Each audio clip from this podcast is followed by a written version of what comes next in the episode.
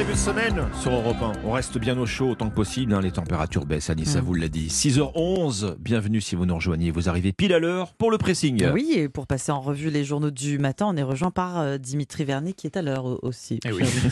Quel article avez-vous avez-vous retenu? Eh bien, ce matin, je vous propose de voyager au Japon pour parler Pokémon. Ah, Alexandre, ça vous parle idée. forcément, Oui, Pokémon. bien sûr. Ne- ne- ça- vous parle pas, Ça vous- Alexandre Bah, un, un tout- un tout petit peu, mais, mais je, je- je vous laisse développer. Bon, pour, euh, pour ceux qui ne connaissent pas, vous le savez, Pokémon, c'est ce monde parallèle avec des créatures fictives dotées de super pouvoirs où des dresseurs les capturent pour se battre. Un univers décliné sous plusieurs formes, jeux vidéo, cartes de jeu et surtout en dessin animé. Un jour je serai le meilleur dresseur. Je me battrai sans répit. Un jour, je serai le meilleur dresseur, chante Sacha, le dresseur star du dessin animé. Eh bien, figurez-vous que la gloire est enfin arrivée pour lui. C'est ce que nous relate euh, le Huffington Post ce matin. Puisque oui, 25 ans après le début de la série, Sacha, avec l'aide de son ami Pikachu, qu'on connaît tous Le très jaune. bien, 25 jaune. ans déjà. Eh 25 oui, hein. ans, et oui.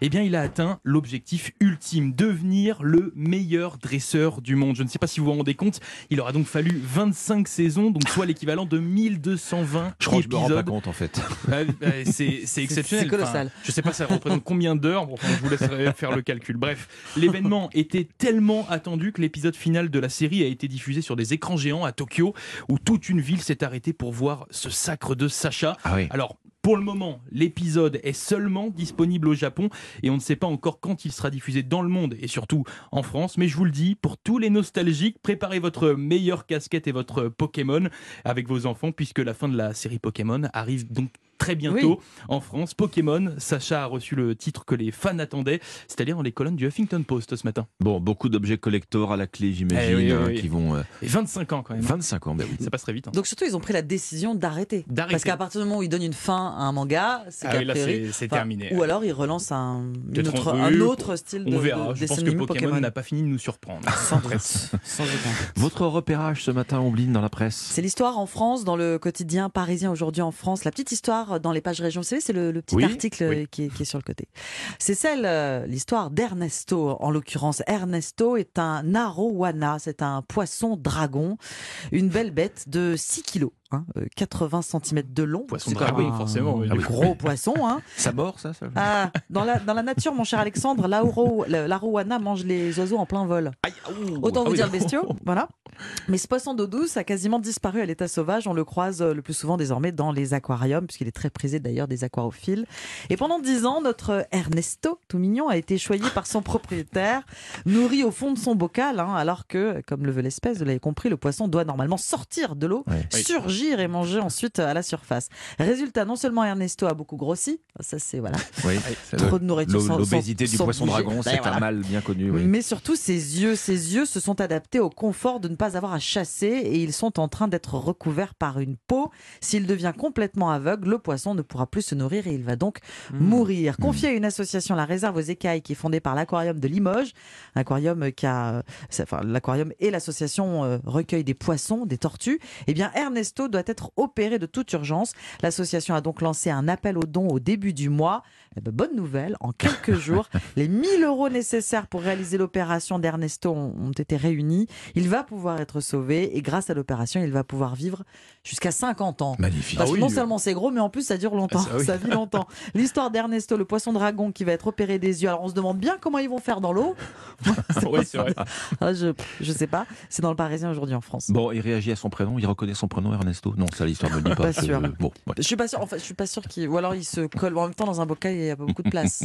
Il, colle son nez à la vitre. Je sais pas. C'est à vous, Alexandre. Oui, alors bah, comme vous m'avez tellement manqué hein, Ah. ces deux dernières semaines, bah, c'est cet article du Figaro qui m'interpelle ce matin. Nos émotions à l'épreuve du manque. Et oui, Ah. bah oui, parce que quand on est obligé de faire sans, il faut absolument apprendre à faire avec, nous disent les psys. Je sais pas si c'est clair. Autrement dit, il faut apprivoiser le manque pour mieux savoir le supporter. S'agit-il du manque d'un être cher qui Mm. fait que soudain tout est dépeuplé? Eh bien non, les premiers exemples de manque cités par le Figaro sont beaucoup plus terre à terre. Ils nous renvoient à nos expériences récentes, au supermarché, Il- le manque de moutarde, terrifiant. Ah oui. Le manque de farine. À la pompe également, le manque d'essence, évidemment très pénalisant. Et un psychiatre euh, décrit donc cette spirale de la sensation de manque. C'est d'abord la peur, c'est une perte de sécurité, une peur qui se mue bientôt en colère, en révolte, en rage. Et on l'a vu ô combien il y a quelques quelques Ah oui. semaines dans les stations-service. Alors rationnel ou pas, dans notre société d'opulence, la sensation de manque, elle nous conduit souvent au surstockage. Me regardez pas comme ça, Dimitri. Je sais, je sais que vous cachez 47 pots de moutarde dans oui, le placard de votre cuisine. Il fallait pas le dire. Alexandre. Alors, que dit, le, que dit le manque? C'est une perte de sécurité, oui, mais c'est aussi une sensation qui est bonne pour nous, nous disent encore les psychiatres. Parce que ressentir le manque, eh bien, c'est aussi ressentir un désir. Ne pas Hmm. toujours être comblé, c'est une bonne chose, parce que c'est un sentiment moteur. Et finalement, ce n'est pas tant le manque qui est douloureux, mais c'est le fait de se sentir incapable d'y survivre. D'où l'importance d'apprendre très tôt à Oui. apprivoiser ce manque, l'enseigner à ses enfants, bien évidemment. Pensez à l'addiction aux écrans, à la difficulté Eh oui. de souvent les faire Si. décrocher du Mm. smartphone, de la console de jeu. L'apprentissage du manque, cher Omblin, cher Dimitri, Mm. chers auditeurs, c'est aussi la paix des familles. Mm. Et c'est à lire dans le Figaro.